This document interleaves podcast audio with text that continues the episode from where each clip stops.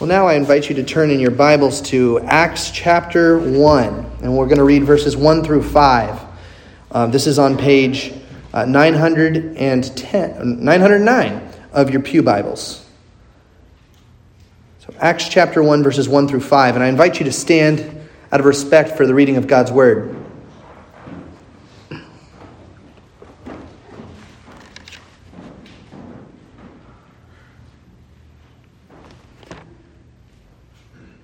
In the first book, O Theophilus, I have dealt with all that Jesus began to do and teach until the day when he was taken up, after he had given commands through the Holy Spirit to the apostles whom he had chosen. He presented himself alive to them after his suffering by many proofs, appearing to them during forty days and speaking about the kingdom of God. And while staying with them, he ordered them not to depart from Jerusalem, but to wait for the promise of the Father, which he said, you heard from me, for John baptized with water, but you will be baptized with the Holy Spirit not many days from now. The grass withers, the flower fades, but the word of our God abides forever. Amen. You may be seated.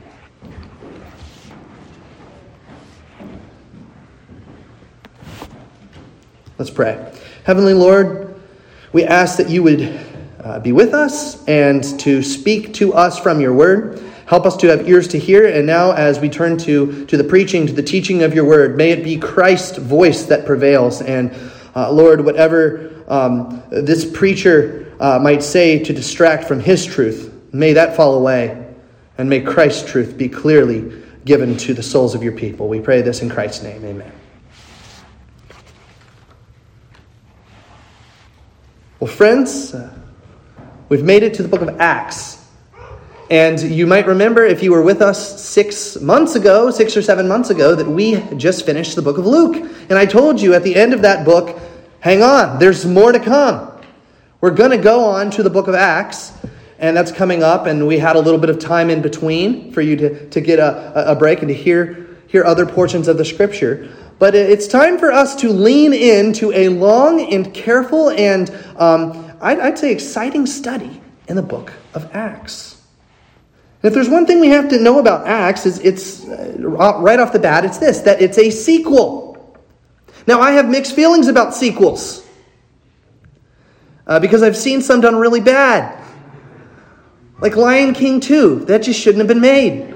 Karate Kid Part 2, it was horrible. It was horrible.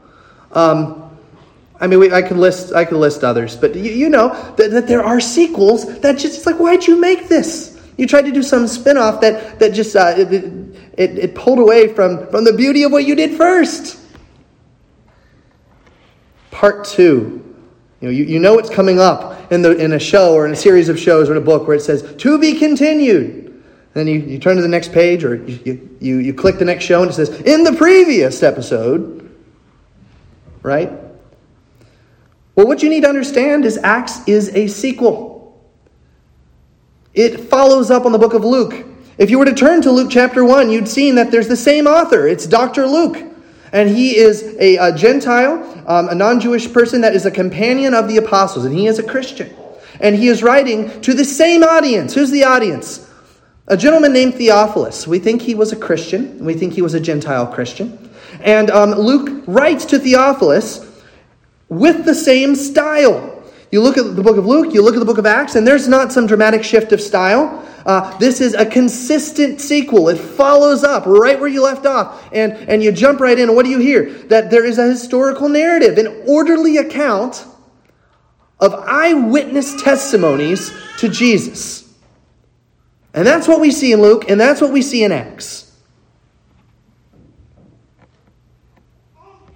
Now, I want to look at the first five verses of this sequel, which happen to be one sentence, at least in the original language, and just flows uh, from verses 1 through 5. And it gives us this nice intro, this nice transition from uh, Luke to Acts. And so I want us to look at this sequel, and what we're going to see is it is a very well done sequel. This is not a botched sequel. God knows what he's doing in his word. And I want us to see two things. First of all, we're going to ask the question what's this sequel about? Second, How can we prepare to enter into this sequel? How can we prepare to hear um, this sequel preached for the next, I don't know, year, two years, three years? If I take a really long time, we'll see. Okay.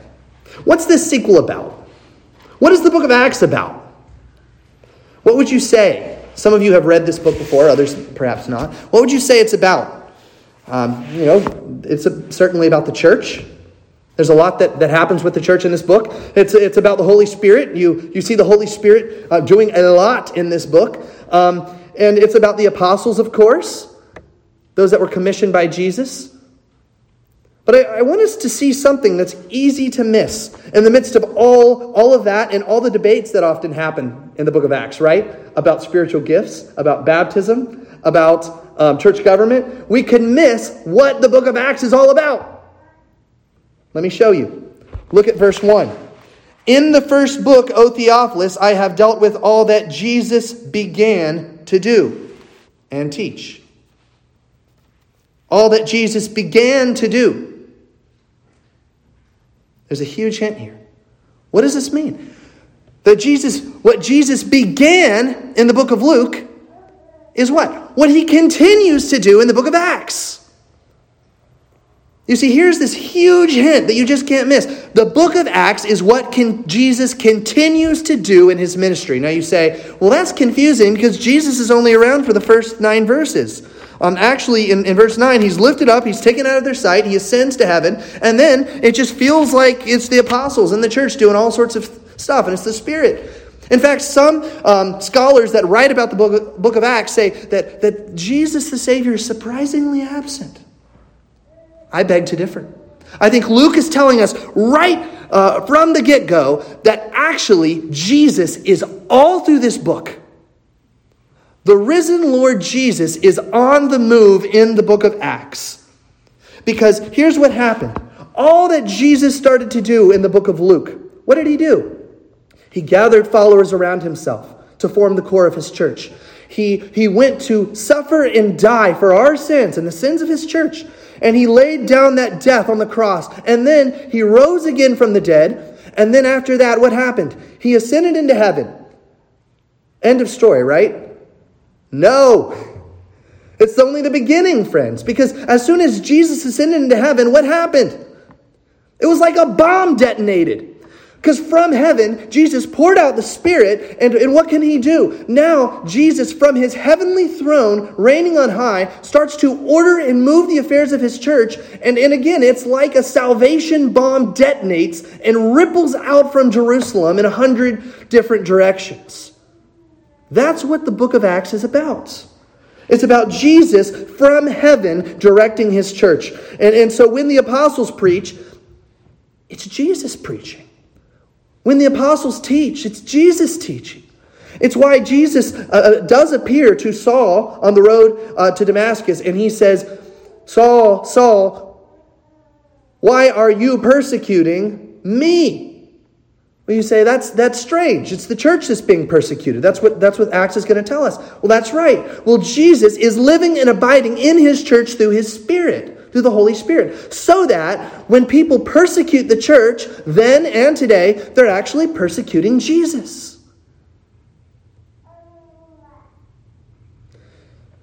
So right away, I want you to think of the book of Acts as um, Acts of the risen Lord Jesus. That could be a title written over it. In fact, you see in your Bible it says Acts of the Apostles. Well, most manuscripts don't have a title like that. That's, that's what we've assigned it. Um, I think perhaps the best way you could, you could head it is actually this Acts of the risen Lord Jesus through his church by the power of the Spirit. Basically sums up what we're going to hear. There's a whole lot more to it. So you got to come back next week. Acts of the risen Lord Jesus through his apostles, through his church, by the power of his Spirit. And here's what you need to hear as you're sitting there and you're saying, okay, this is all inf- good information about the book of Acts, but what does it mean for me? Well, friends, it means this that Jesus is still at work.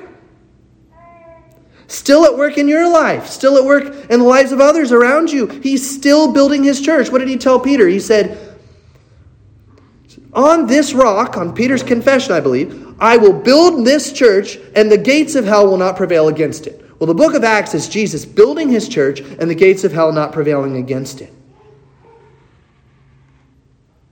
Jesus began his mission, and, and my dad loves to say this it ain't over yet. It ain't over yet. That's what he says whenever, you know, you're in the fourth quarter of a football game and it seems like things are losing. He goes, It ain't over yet. Okay, Dad. Well, here's Jesus telling us in, in, in, verse 1 of the book of Acts it ain't over yet. Now, do you believe that? Do you believe that Jesus is uh, reigning on high right now and that by the power of his Spirit and his church, he is not finished with his work? In fact, he's just getting started. Do you believe that? Because, friends, I think sometimes we can you know, functionally attest that. We can say, yeah, I, I, I do believe that. But functionally, in our hearts, um, we can start to limit the gospel and, and, and almost shrink wrap it so that it just has to do with a little baby in a manger that we, we go to church and celebrate at Christmas time. And we think of Jesus as, as that little baby, or we think of him as the one that's ascended and just totally out of the picture. And one day he'll come again. But until then, um, we're just kind of waiting.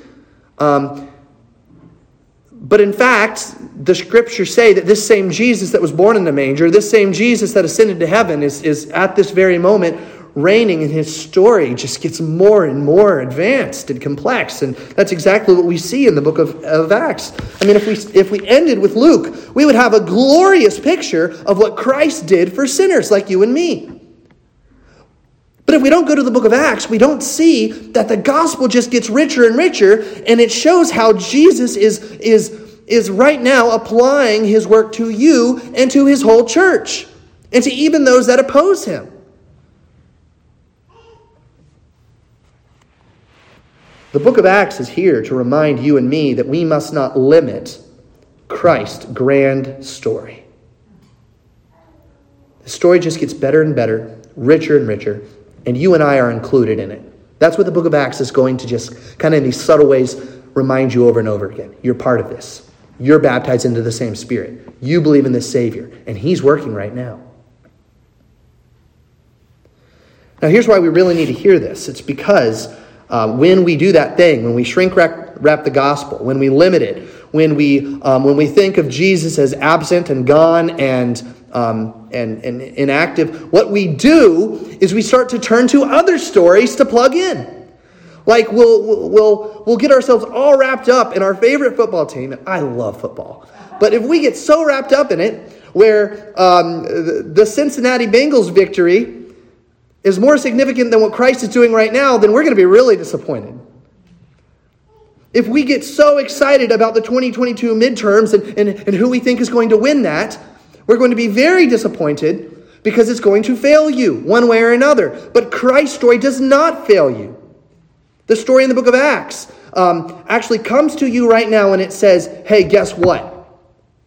In the midst of where you're at right now, there is a grander story, and it's the story of King Jesus, and he's at work right now, and what he is doing cannot be stopped.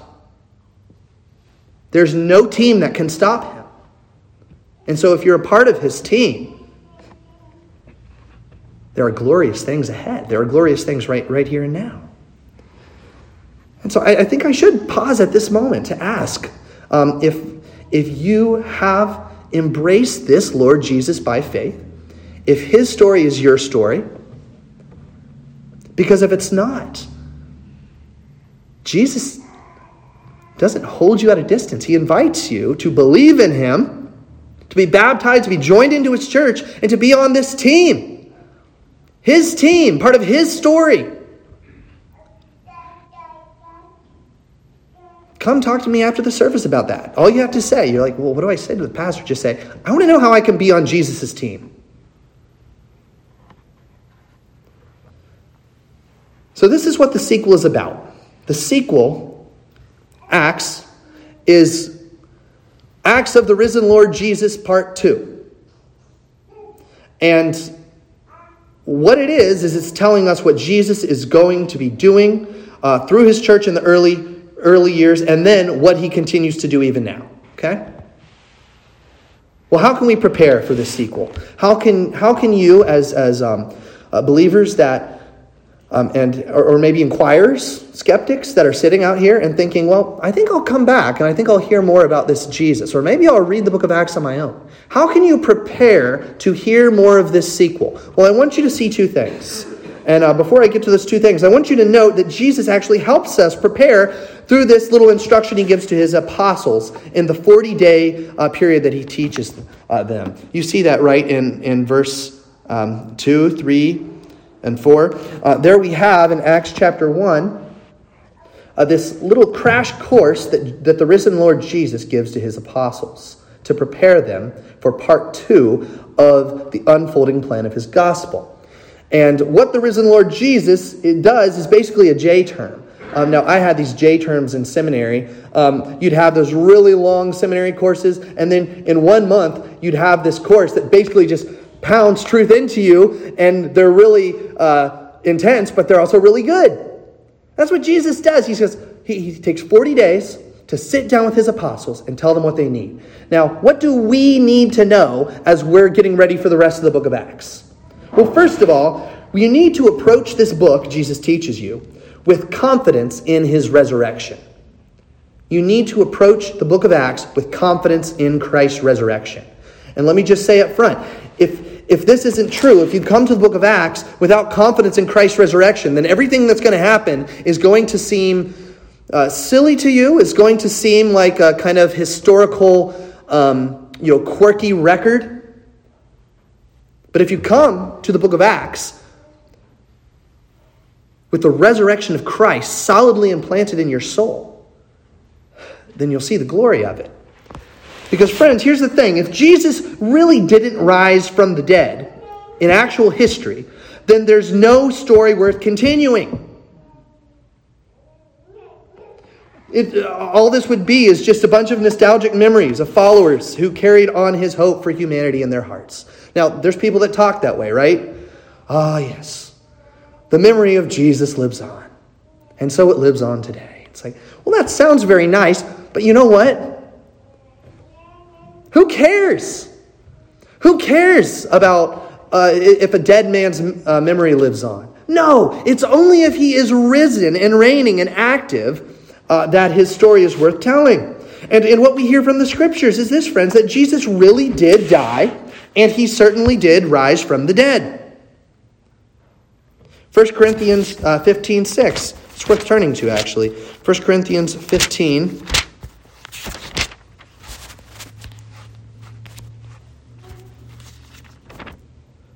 6 says that Jesus, um, here, I'll start in verse 3 actually, that the apostle uh, Paul delivered to us as first importance what he also received that Christ Jesus died for our sins in accordance with the, uh, in accordance with the scriptures, that he was buried, that he was raised on the third day in accordance with the scriptures, that he appeared to Cephas, then to the twelve, then he appeared to more than 500 brothers at one time, most of who are, some, are still alive, though some have fallen asleep.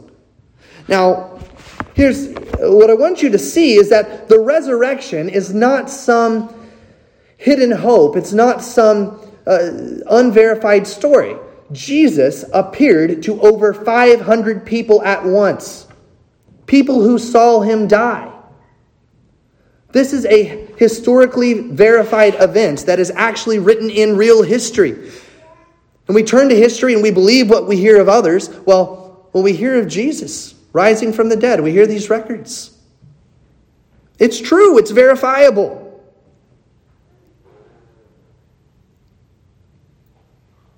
And then these disciples who believed in Jesus, that, who, who saw him die and saw him rise from the dead, went on to die for this truth. Hundreds of men, thousands of men and women do not die for a made up story.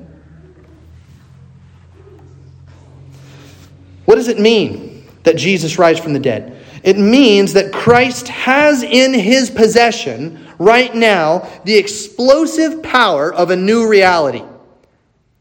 Not a world trapped by sin, not a reality wallowing in guilt, not a reality defeated by the devil, but a reality in which resurrection life is breaking forth. That's what it means. It means that Jesus has in his possession the power of a new world, unlike what we've, we've experienced from day one of death and sin and misery and frustration. Jesus has in his possession the hope of a new world that can actually change things and, and can't be conquered and doesn't break. And that's what we're going to see play out in the book of Acts that resurrection life on display because that's what Jesus gives to his church. That's what he gives to you and me. Here's the other thing you need to know when you approach the book of Acts that you need to approach it with dependence upon the Holy Spirit. Now, notice this. What do we see in verse 3? That, that part of Jesus' crash course is he met and he showed, he, he went out of his way to prove that he really rose from the dead. To teach how that connects to the kingdom of God. But then, verse 4, while staying with them, he ordered his apostles not to depart from Jerusalem, but to wait for the promise of the Father, which he said, You heard from me. For John baptized with water, but you will be baptized with the Holy Spirit not many days from now. Now he talks about the promise of the Father, which is the Holy Spirit. Now imagine you're the apostles, right? you've just seen Jesus rise from the dead. He's teaching you all these different things. He's telling you about the kingdom of God. And then he says, okay, now wait. Because I'm going to go somewhere. And then the Holy Spirit's going to come. When he's going to come, he's going to baptize you. In other words, he's going to overwhelm, take you up, uh, come down upon you. And that's going to make all the difference. Now, these apostles, just imagine what they're thinking. What, what kind of questions are in their head? They're thinking, what, what on earth is this baptism of the Spirit? What is Jesus talking about? We've heard of the promise of the, of the Spirit in the Old Testament, in Ezekiel and Isaiah. We know that that's coming. We heard Jesus himself, before even he died, talk about the promise of the Holy Spirit. But how is this going to change everything? What does this mean? What's it going to look like? How long do we have to wait? So, those are some of the things on their minds. You can't blame them for that. And we're going to come to Pentecost, which is when the Spirit is poured out. That's in chapter 2, so keep coming back, keep, keep hearing. But here's the main thing I want you to hear.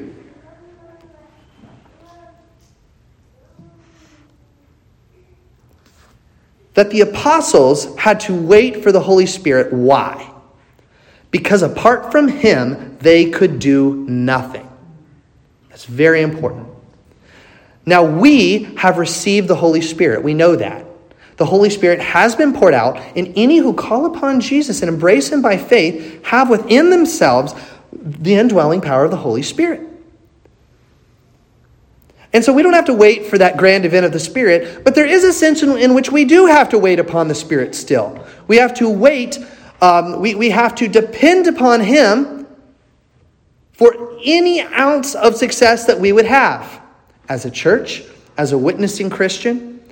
And so, if we ever were to try to proceed in our efforts apart from the Spirit, those efforts would be in vain. Just as much as if the apostles at that moment said, Okay, Jesus is gone, Spirit isn't here yet, but let's get to work, and they went out and started being witnesses to the world, it would have failed dramatically we would have heard a different version of the book of Acts. Now, in that same sense, Christians, if you ever attempt in your own strength to labor apart from the Spirit, it will be in vain. We need that resurrection of Christ to not just be present to Him, but to be poured out upon us, to be in our possession. And so we need the gift of the Holy Spirit. You have the gift of the Holy Spirit if you are a Christian.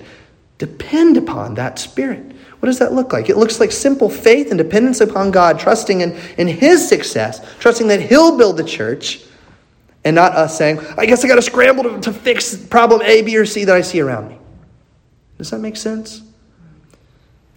We're going to learn more about this as the book unfolds. But the main thing I want you to hear, friends, is, is that we approach the book of Acts with confidence in Christ's resurrection. We approach the book of Acts with dependence upon the Holy Spirit, who we're going to hear about throughout. And friends, I want you to approach the book of Acts realizing that this book is for you. It's not just about a bunch of early Christians. It's Jesus' continuing story. It's a story that each of us, through faith in Christ, gets to be part of. So let's go to the Lord now in prayer, asking that He would bless the rest of this series, that He would do it, uh, not just giving us knowledge, but stirring us up to faith in Christ and, and to mission for Christ. Let's pray. Heavenly Father, we thank you for the start of a new series. Uh, it's always an exciting time to start a new book and to learn about it. But Lord, uh, may we approach this not just getting um, new knowledge in our head, but really that we would have transformed hearts and that we would move our feet and be witnesses of Jesus as we're about to learn about next week. Uh, Lord, may you make clear through the book of Acts what you would have this church to do. And Lord, may you teach us that through the record of, of what Jesus did from his heavenly throne through the early church. We pray in his name. Amen.